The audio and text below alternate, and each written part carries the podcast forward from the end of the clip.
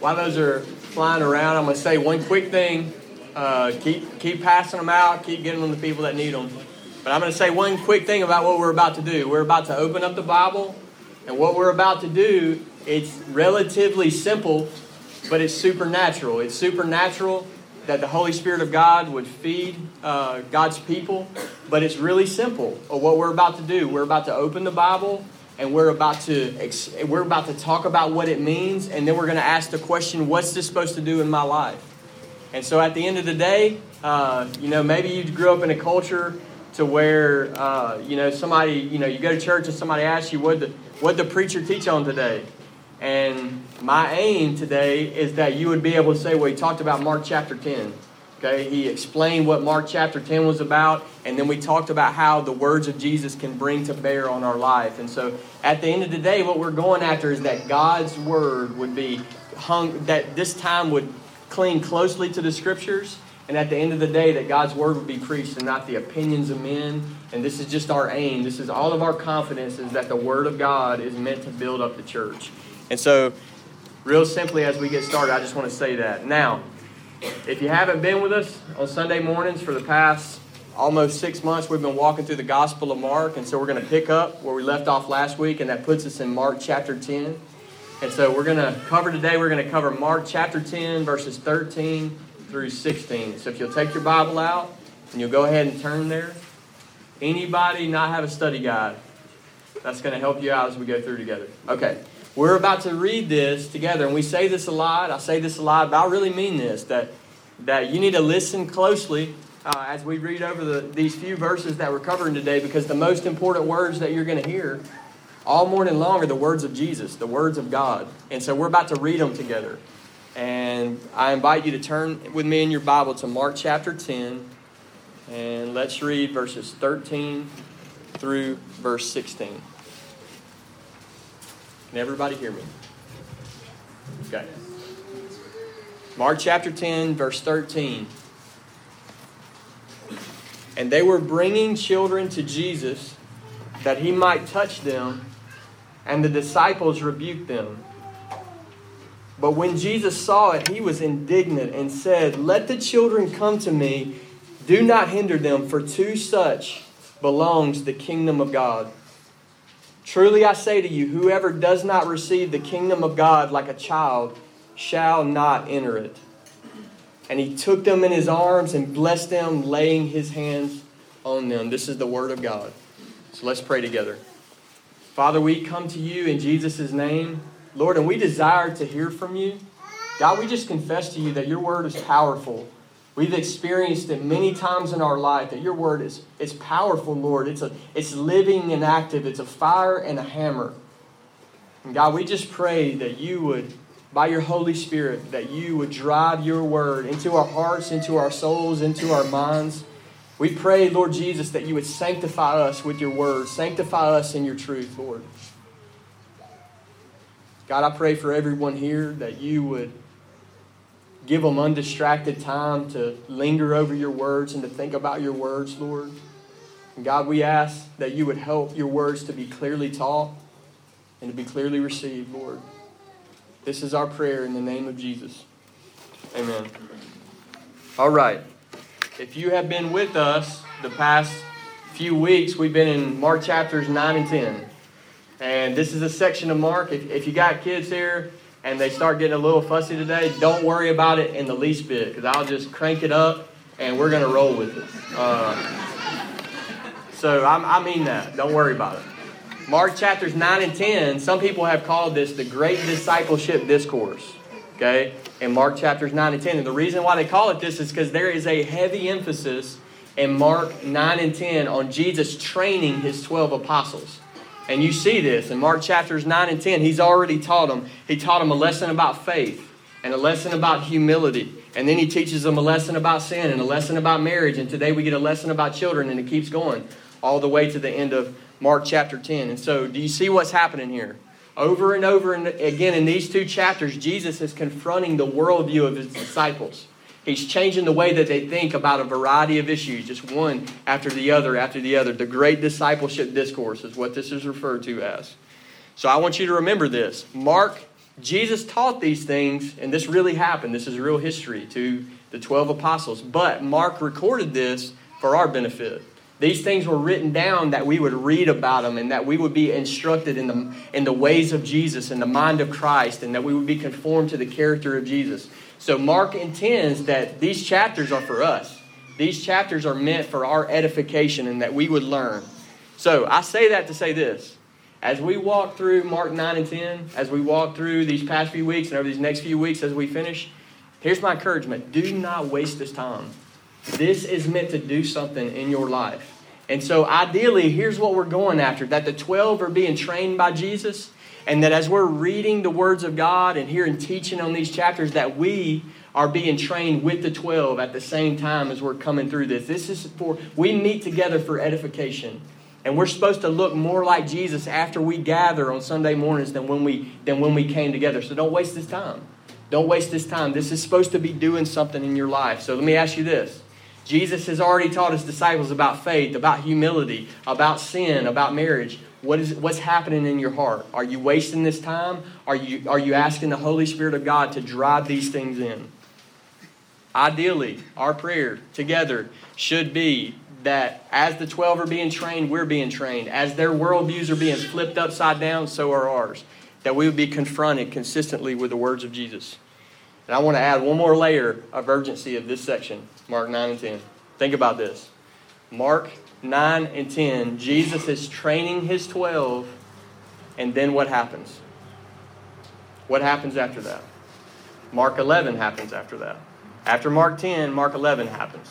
And here's what I mean by that Jesus trains his 12. This is the plan of God, the perfect wisdom of God, the perfect plan of God. Jesus trains his 12, and then Mark, Mark chapter 11 happens, and that means that Jesus trains his 12 and he lives one more week on this planet. And then he's crucified, and then he's resurrected, and he's ascended forever.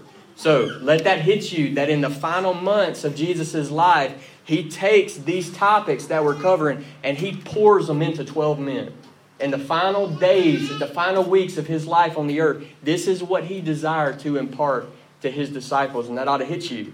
So when I think about that, I'm thinking, Lord Jesus, is this is what you poured in with your final weeks. I want to learn these lessons well. And I hope that you say the same thing, that you want to learn these lessons well. This is what Jesus desired to impart to them.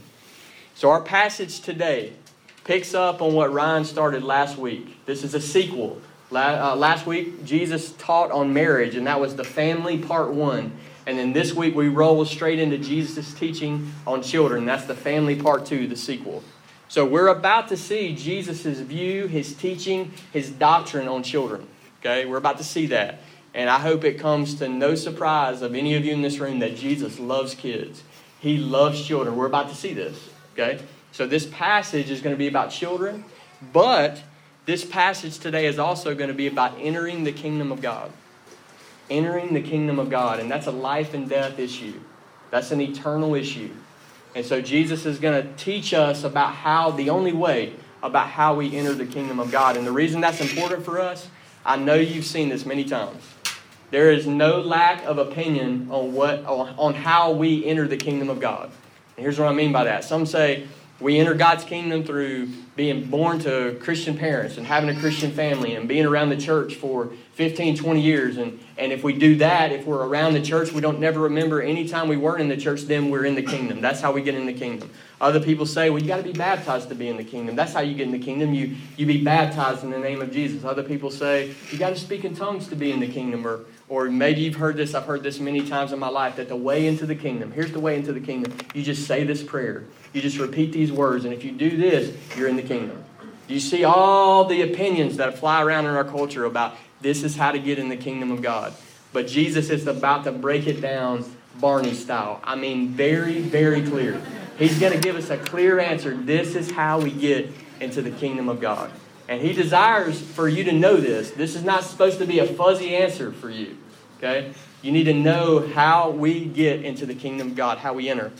So we're going to walk through this passage verse by verse, and we're going to talk about it. We're going to talk about what it means, and then we're going to turn around, and that's not enough. I want to say that. It is not enough to know just what the Bible means. Okay? The, the scriptures are supposed to do something in us. It's, it's, it's written for a reason. So we're going to talk about what it means, And then we're going to talk about application of what it's supposed to do in our hearts and in our lives. So we're going to go verse by verse, starting in verse 13.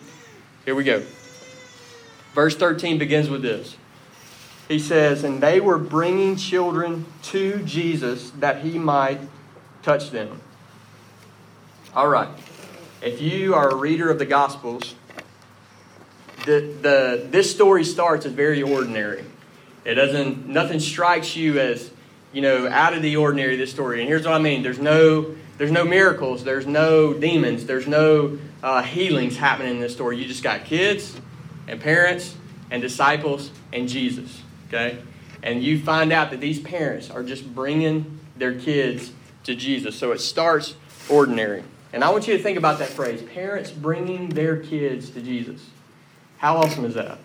You think of anything better that those parents could have been doing that day than bringing their kids to Jesus, to, that their kids will be blessed by Jesus, touched by Jesus.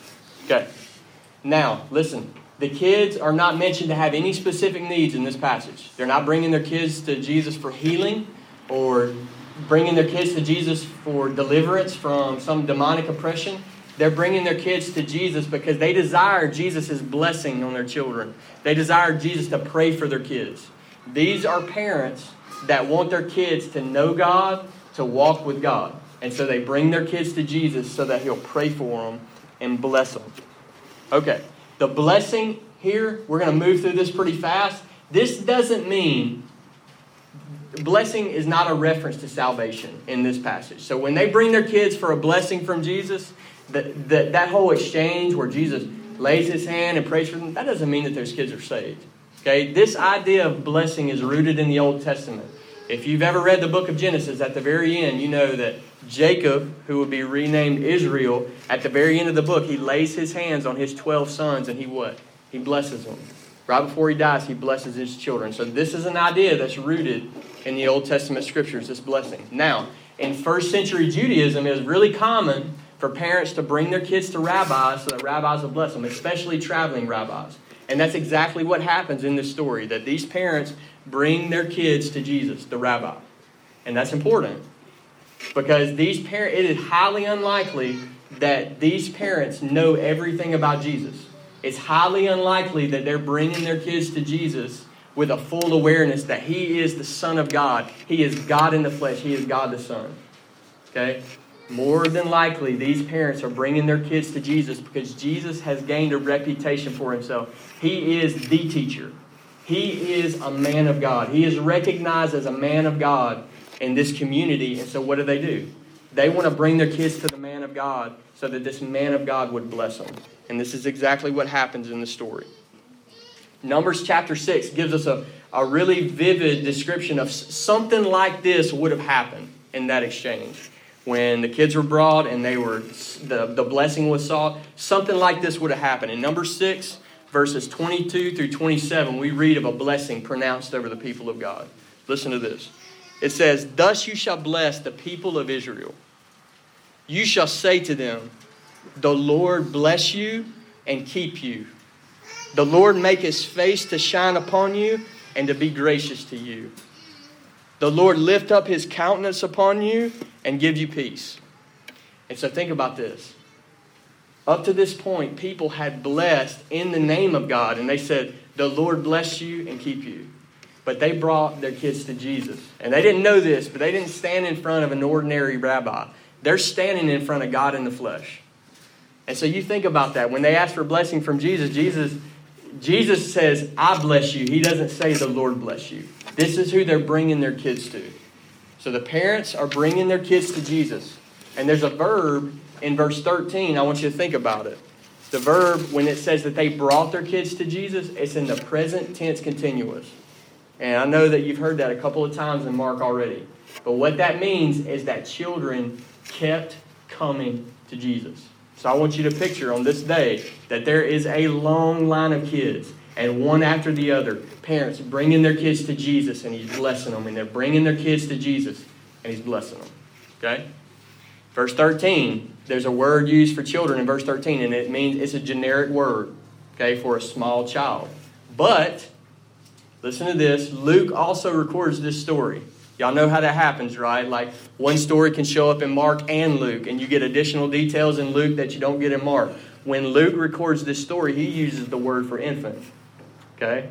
And what that means is that you have a lot of kids from a variety of ages being brought to Jesus, and some of these children are infants being brought to Jesus. So I want you to picture in your mind that there is this long line of parents with kids of a variety of ages. There's little little infants there, and there's older small children there, and they're all just coming to Jesus. They're being brought to Jesus for the blessing. This is the setting of the story. Okay, and before we move forward, I just want to sit down in this idea that these parents brought their kids to Jesus. And I feel like it would be almost irresponsible for me to move past that without encouraging us. It is a good thing for us to bring our children to Jesus. And I want to encourage you to do this. We cannot, like they did in this story, in a physical sense, walk up to Jesus and say, Jesus, please lay your hand on my children. Please bless my kids. We can't do that. But we can bring our kids to Jesus by sharing the gospel with our children. This has to happen. This is our responsibility to do that. We are to bring our kids to Christ. I want you to listen to J.C. Ryle. He says, We must never allow ourselves to suppose that little children's souls may be safely left alone. He says, Their trajectory of life depends exceedingly on what they see and hear during their first seven years. So, this is what he says. And so, I want to remind us parents in this room, it is our responsibility to, to saturate the minds of our children with the gospel of Jesus Christ, to soak the minds of your kids with the gospel of Jesus. This is our job before God. And I pray that every single kid in this church will grow up and say, and say, my parent, what my parents were infatuated with Jesus Christ and his gospel. They loved Jesus Christ and his gospel. They never stopped talking about Jesus Christ and his gospel. They had another layer of affections when it came to Jesus. It was like another gear in their soul that when they started talking about Jesus, they didn't talk about Jesus like anything else in their life. They loved Jesus. They were infatuated with Jesus and his gospel. So I pray that every kid among us has that testimony when they're 15, 20, 25, that they would be brought up in homes that are lovers of Jesus and his gospel. So it's our responsibility to do this, saturate their minds, and it's our responsibility, think about this, to go to Jesus on behalf of our children and ask for the blessing of Jesus. Okay? That means, parents, that it is our job to relentlessly call out to God and say, Lord Jesus, save my kid. Lord Jesus, save my son, save my daughter. This is our responsibility before God. It is very true, especially in this culture. It is very, very, very, very true that we need to be very careful about leading our children into false conversions. And the way that this is typically done is through sharing minimalistic gospels, okay, little candy cane gospels with distorted versions of faith. We need to be very, very careful of that. That's right and that's true. And I don't want to back off of that at all. But it's also our job as parents to encourage our children to trust in Jesus. Listen to J.C. Ryle. He says, Christians who do not use every scriptural means to bring children to Christ are committing a great sin. And here's what I want to encourage you with. Don't be so scared of false conversions that you become a passive evangelist in the life of your children. It is your job to plead, it is your job to encourage your kids to put their trust in Jesus. So may we do this well as a church. And my question for you is this before we leave Have you done this? Have you taught your kids the gospel? Is this going on in your home? Now, we as a church, we can equip you to do these things, but we cannot do this for you. Okay, this is not the way that God has set this up. Listen to Deuteronomy 6. This lays out our responsibility as parents to get the Word of God into our kids. Deuteronomy 6 7 says this You, parents, shall teach them diligently to your children, and shall talk of them when you sit in your house, and when you walk by the way, and when you lie down, and when you rise. You see that? That's our job as parents. That's not the church's job. That's not anyone else's job. We need to feel the weight of that. And we need to we need to go after this, like we go after a few things on this planet to get the word of God and the gospel into our kids. Okay. In our passage so far, we have seen an example of wise parents that bring their kids to Jesus. And now we're about to walk into a second, second example because we're about to see an example of foolish disciples. Verse 13 continues with this phrase Those parents brought, and then it says, and the disciples rebuked them. Man, what's going on? What's going on in this story? Like kids are just trying to get to Jesus, parents are trying to get their kids to Jesus, and the disciples turn around and rebuke the parents. I want you to think about that. That's, that is a harsh word in the gospel. That's the same word that's used when Jesus cast out a demon and he rebukes them. And so you need to have in your mind, they turn around and they light these parents up. They light into them. They let them have it. They rebuke them. Okay?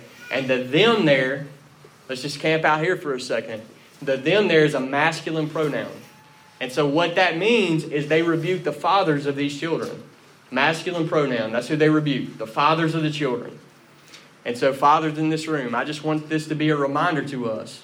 This is just a reminder that at the end of the day, it is not mama's job to bring your children to Jesus. It's your job. You are to be the spiritual leader in your family. You're to be, be the spiritual leader for your children.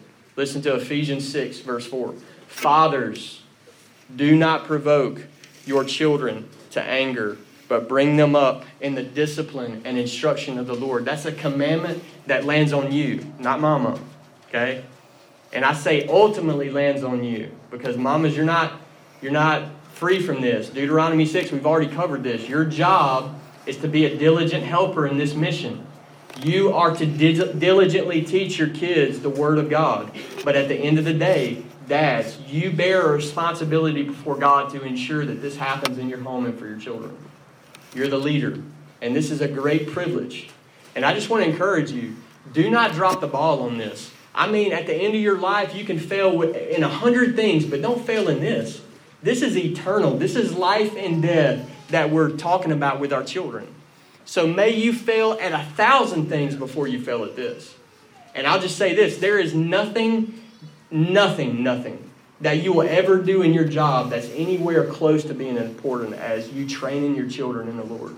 Nothing. So we need to go after this with zeal with everything that we have, we need to go after this, training our children. So, back in this passage, remember, they turn and they rebuke the fathers of these children. Why did they do that?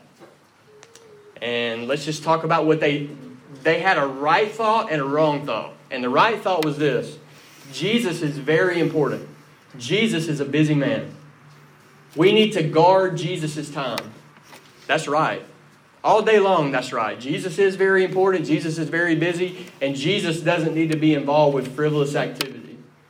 But here's the wrong thought that they concluded, their conclusion was that, that children are too insignificant to be, to be wasting Jesus' time. And so they turn and they light into these parents because these parents were infringing on what they thought as important time with the Savior. So they lit them up. Now, why did they do this? The Old Testament when these men were Jews, y'all, y'all, remember, y'all remember that, right? These 12 apostles, they were Jewish men. Why in the world would they have done that? Why in the world would they have made that mistake of, of, of, of this sinful, low view of children? And, and, and the Old Testament, it gives them no help here because the Old Testament highly values children. Listen to Psalm 127, verse 3. It says, Behold, children are a heritage from the Lord the fruit of the womb a reward. So the Old Testament would have would have would have smoked them on this. It didn't give them any license to do what they did. But here's what happened. In first century, Judaism began to be Hellenized. Have you ever heard that phrase? And what that means is that Roman and Greek influence began to infiltrate Jewish culture. Okay? And Romans and Greeks didn't share the same mentality towards children as Hebrews. They did not highly value children. They were not considered a reward, they were not considered a blessing. And so what's happening to these disciples is they turn and they rebuke this parent, these parents, because these disciples are under this worldly they're being influenced by this worldly pagan mindset that devalues children. And you're about to see Jesus flip that worldview right upside down. Okay? This is why they did what they did, because they're operating in a worldly mindset. They saw Jesus as too busy for children, and this is a huge mistake. Huge mistake. They're about to misrepresent Jesus. Their whole job of why they're on the planet is to accurately represent Jesus, but they're about to misrepresent Jesus. And for this reason, we read the following in verse 14. When Jesus saw this, he was indignant. I just want that to sink in. Yes, the Word of God really teaches that Jesus Christ was indignant. In fact, this is the only time in the Gospels where he's pictured in, with this Greek word as indignant. Now, does that mean, in your mind, does that mean kind of mad or real mad? Indignant in my mind means really mad. Jesus is very angry. Okay? And so, some of us operate under the false assumption that all, all anger all the time is sinful. That is not true. It's just flat out not true. Jesus is without sin and Jesus is indignant. Okay? And so I just want to come against that right now. Anger does not equal sin. Jesus is angry here. Think about this.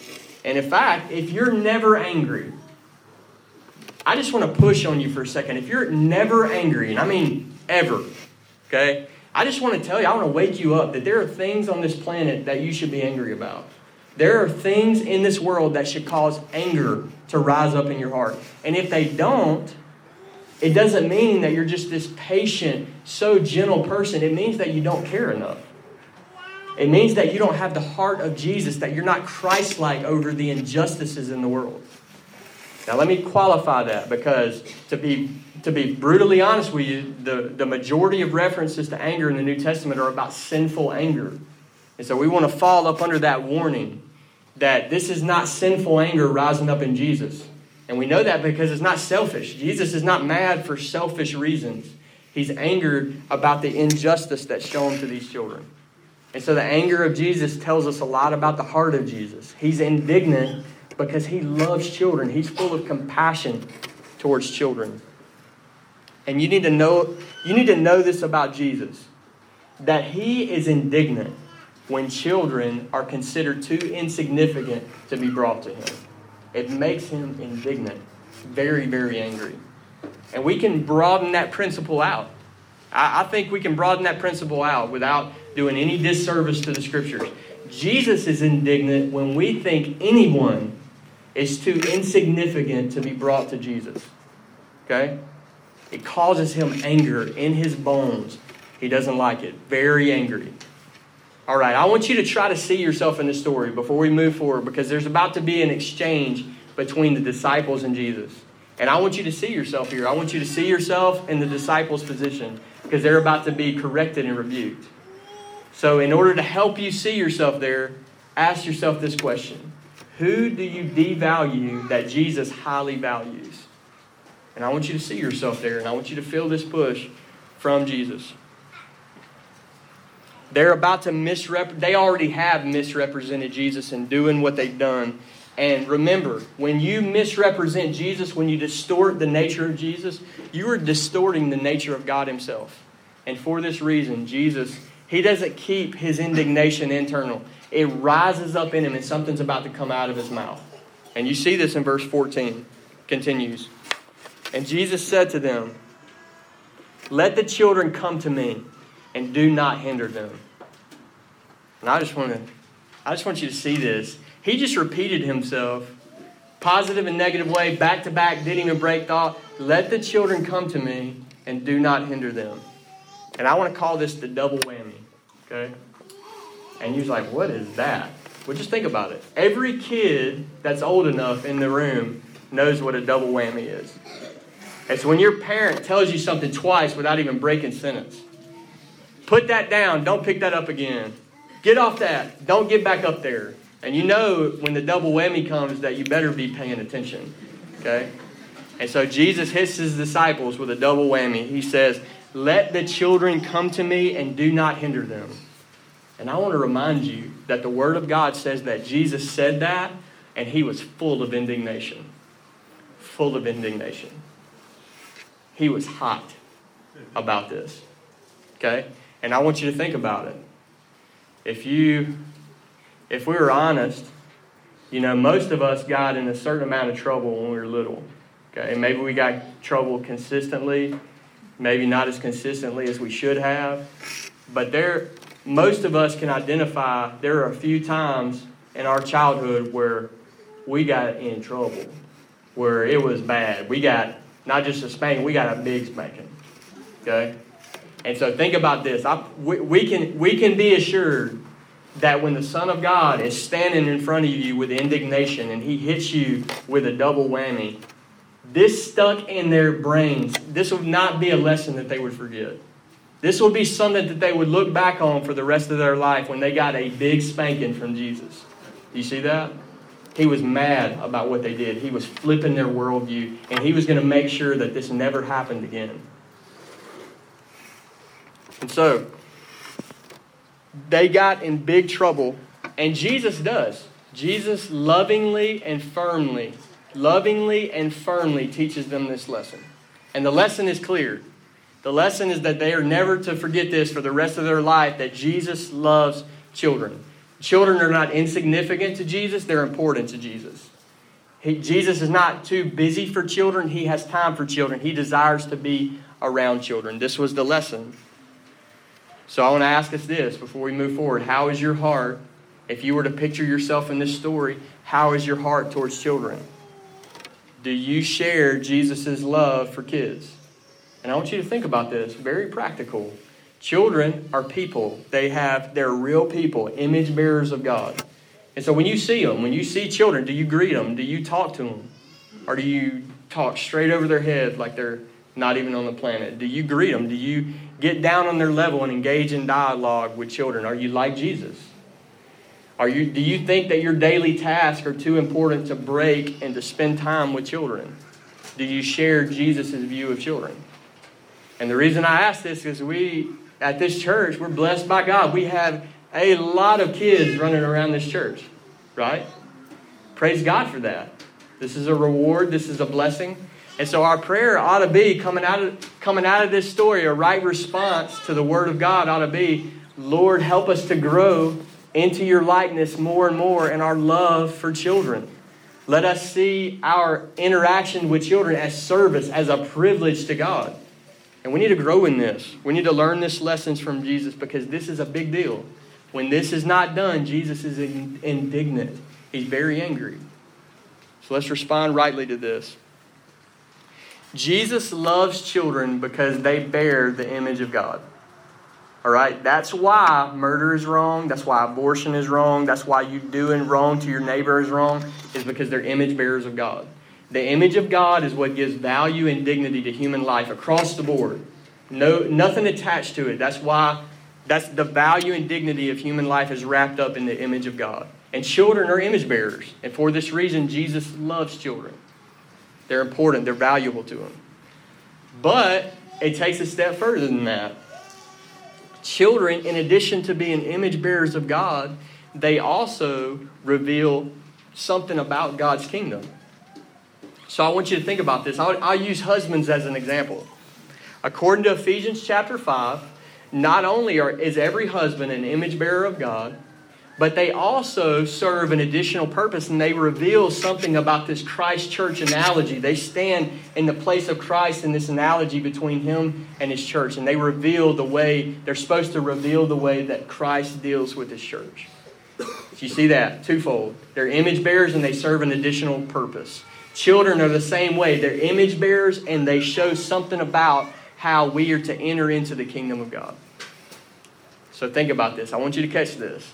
God set the universe up in such a way that when He desired to give an illustration about how the kingdom is entered, He desired to, to use a little infant, a little small child, to tell us something about His kingdom.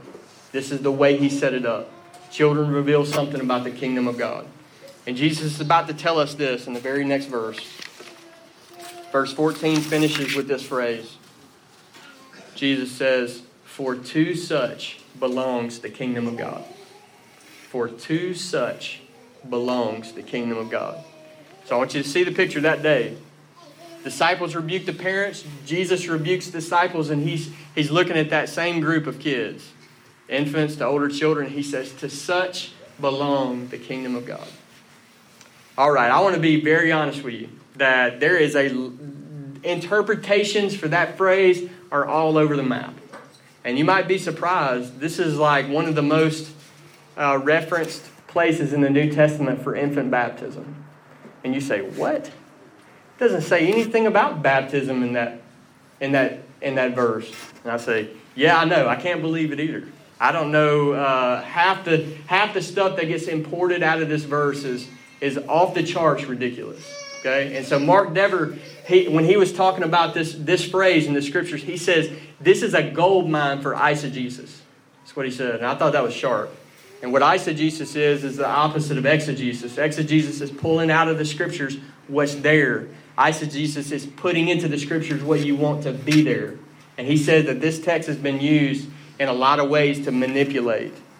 So, for this reason, we're going to take this phrase really slow. We're going to break it down, take it really slow. For to such belong the kingdom of God. What does that mean? First thing I want to stick out in your mind People that the kingdom belong to are saved. People that the kingdom belong to are saved. This is the language of salvation. Now, initially, that doesn't help us at all. In fact, it makes it a lot more cloudy because we're asking the question okay, all right, Jesus is looking at a bunch of kids and he says, To such are saved, to such belong the kingdom. You see how confusing that is? Now, throw in the detail that Luke tells us we have infants in that crowd. And so, what is Jesus saying here? Is he saying that all kids, including infants, are automatically saved, they're automatically a part of the kingdom? Or is he saying all kids, including infants, of believers, are automatically saved according to that phrase? And here's the answer to that question no. The answer to that question is no. Children are not automatically saved, and children of believers are not automatically saved. Go to Ephesians chapter 2, verse 3. Children by nature are children of wrath, not children of the kingdom. You see that? The nature of children, they're not headed to the kingdom, they're headed to wrath. They need the gospel of Jesus shared with them. They need to be prayed for that God would save them. Do you see that? So, this is not what the phrase means. So, the next thing we want to focus in on is the word such. Jesus looks at this group, all these kids, and he doesn't say, to these belong the kingdom. He says, To such as these belong the kingdom. You see that? It's not literal. He's not talking about the kids right in front of him. He says, To such, to kids like this, to such. This is the language of metaphor and analogy. And Jesus is saying that children reveal something. They're an illustration to show how the kingdom is entered. They're, they're an illustration to show something about salvation. Mark Dever has another quote on this passage. He says, This passage isn't so much about a three year old in the kingdom as much as it is about a 30 year old's attitude to get into the kingdom. And I thought that was a good way to summarize that. And just in case you're still foggy on that, there's still some fog in your mind about that phrase. Jesus Christ Himself interprets verse 14 with verse 15. So let's let Scripture interpret Scripture. What did Jesus mean? Here's exactly what he meant. Verse 15 says this Truly I say to you, whoever does not receive the kingdom of God like a child shall not enter it. Whoever does not receive the kingdom of God like a child shall not enter it. So, according to Jesus, there's something about a child that's necessary for entrance into the kingdom of God. And let's just hit this on the front end. It is not a child's purity. It is not their innocence. It is not the fact that they are sweet. Okay, there's a lot of that type language flying around in our culture. This is just not true. The scriptures are clear on this. Psalm 51 tells us that children are born in sin. Romans chapter 5 tells, tells us that children are born sinners in Adam. Children have Adam's sinful nature and ours, their parents, running through and dominating their hearts. Children are born in sin as sinners. So Jesus is not referencing a child's purity. This is not what he means but there is something about a child that's necessary for entrance into the kingdom of God.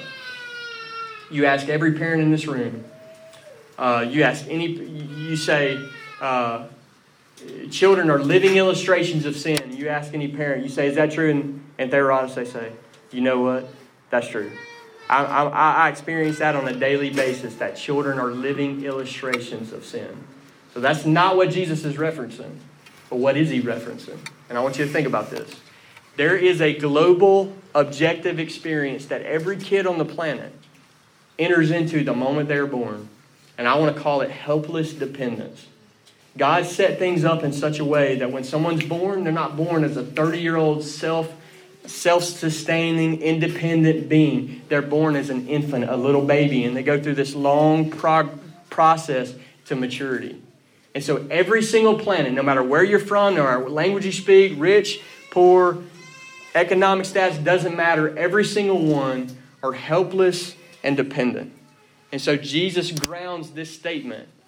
This is what he's pointing us to, not in children's purity, but in their weakness and their neediness and their dependence on another. So, in this way, children are powerful, powerful illustrations of the kingdom of God, of salvation by grace. Powerful illustrations. Think about it. Kids, you th- I mean, parents, you think about this. Kids bring nothing to the dinner table, they add nothing to the bank account, they contribute nothing. Small children contribute nothing. They are completely dependent on another for survival. It's just the way that it's set up.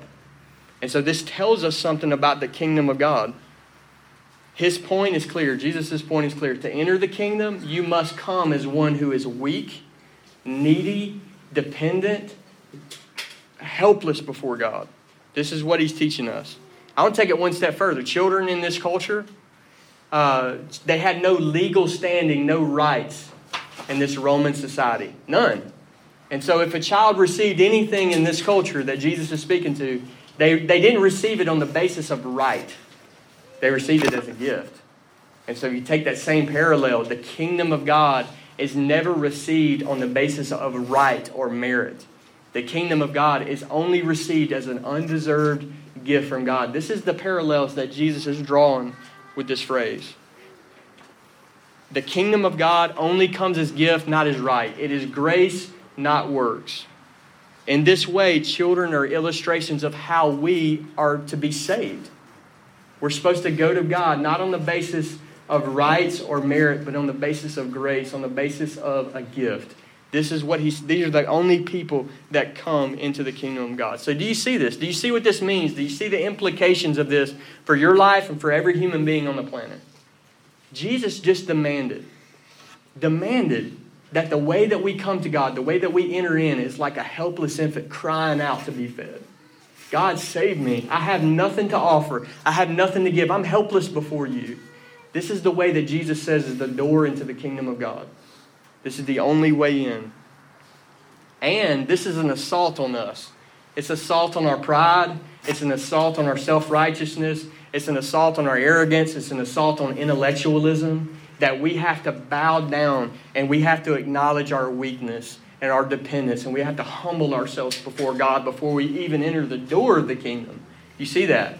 It's a push against self righteousness. Which is why this story in Mark chapter 10, do you know what it's immediately followed by? It's followed by a story called The Rich Young Ruler.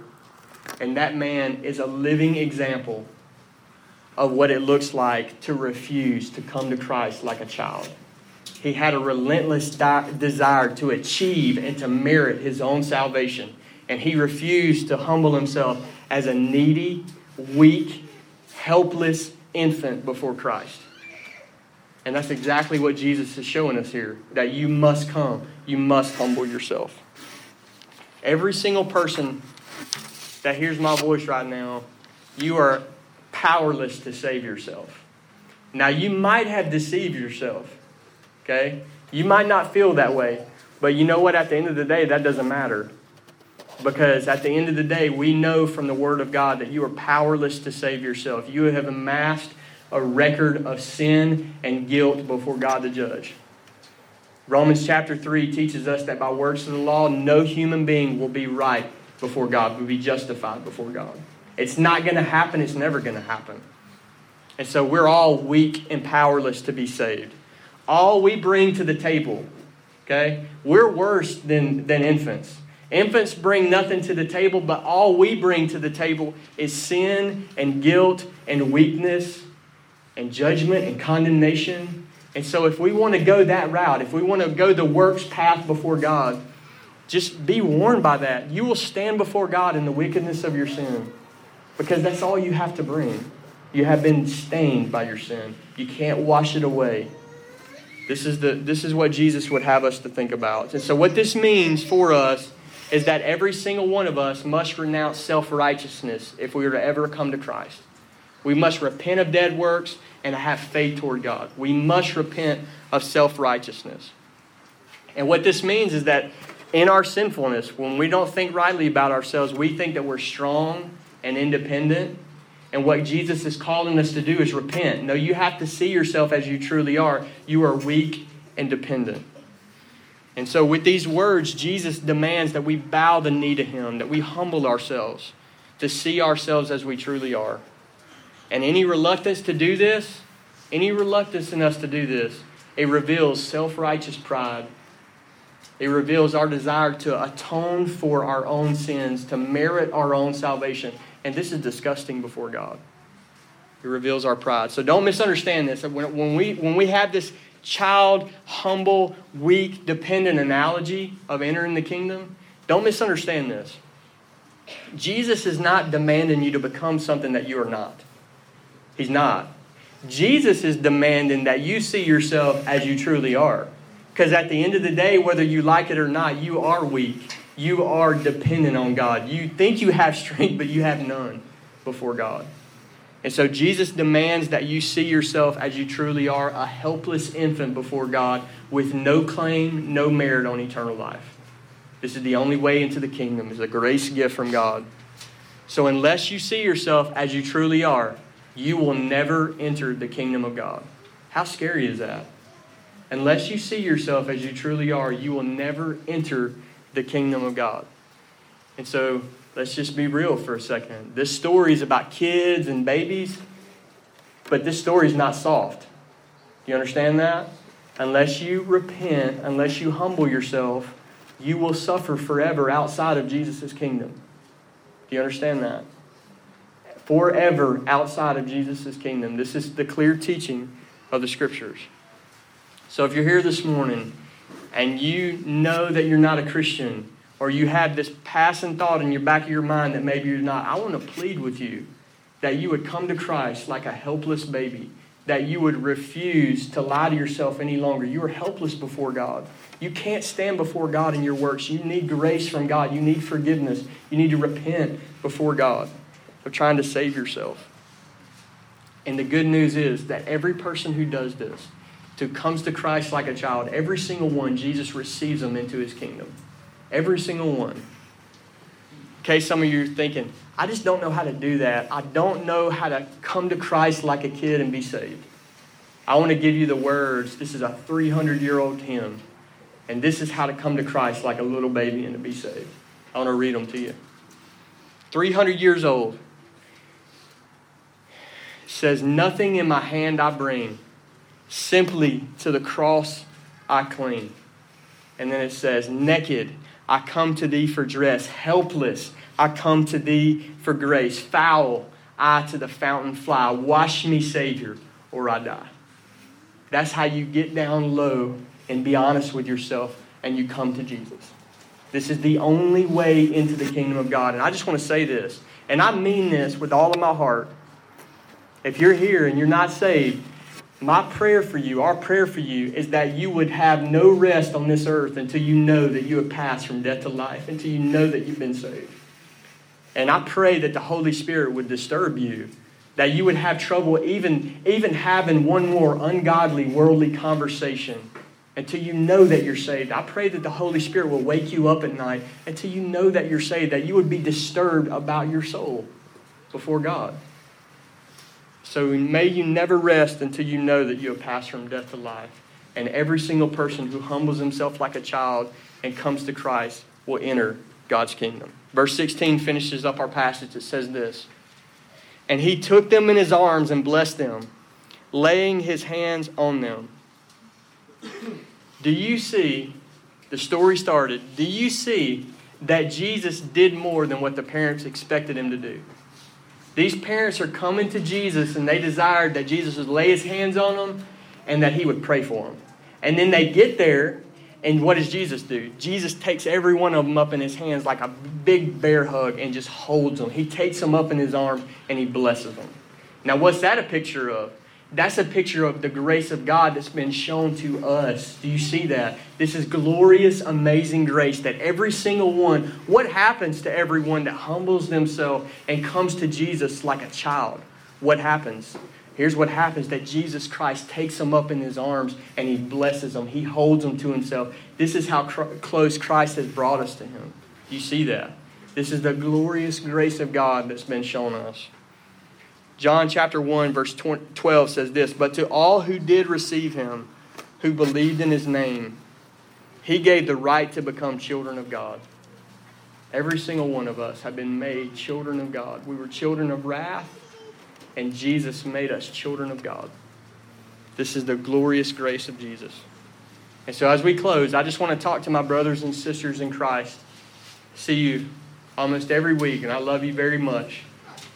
And as we think about how this, this passage is supposed to hit us, what are we supposed to think about? And I just want us all to leave today freshly reminded that you are utterly dependent before God. Utterly dependent before God. Y'all know that we grow as a Christian, right? We're supposed to grow in Christ, grow in grace, that we start as babies, we're supposed to grow up into salvation. That's true, right? But that never ever means that we grow into a state to where we don't need grace from God. We always stay in this helpless, dependent state before God. We come in like babies before God and we stay this way. We need grace from God. We don't come in by works, I mean by grace and then get on works. We always stand, stand in grace before God. We need this. We need this reminder. So Jesus in this passage is rebuking self-sufficiency. He's rebuking arrogance in us. And so let us, let us respond. We need to see ourselves as helpless infants before God. And this never changes. And if you're saying, I don't know how to do that, so my encouragement to you is that you would get low and that you would stay low before God. That's the only proper place for you. Get low and stay low before God. And maybe you say, I don't know how to do that. I want to share words with you from a 300 year old hymn this is how you do that. This is how you get low and you stay low before God. Nothing in my hand I bring, simply to the cross I cling. Naked, come to thee for dress. Helpless, look to thee for grace. Foul, I to the fountain fly. Wash me, Savior, or I die. You never move past that. You never, ever move past the gospel. You never move past your need for grace from God.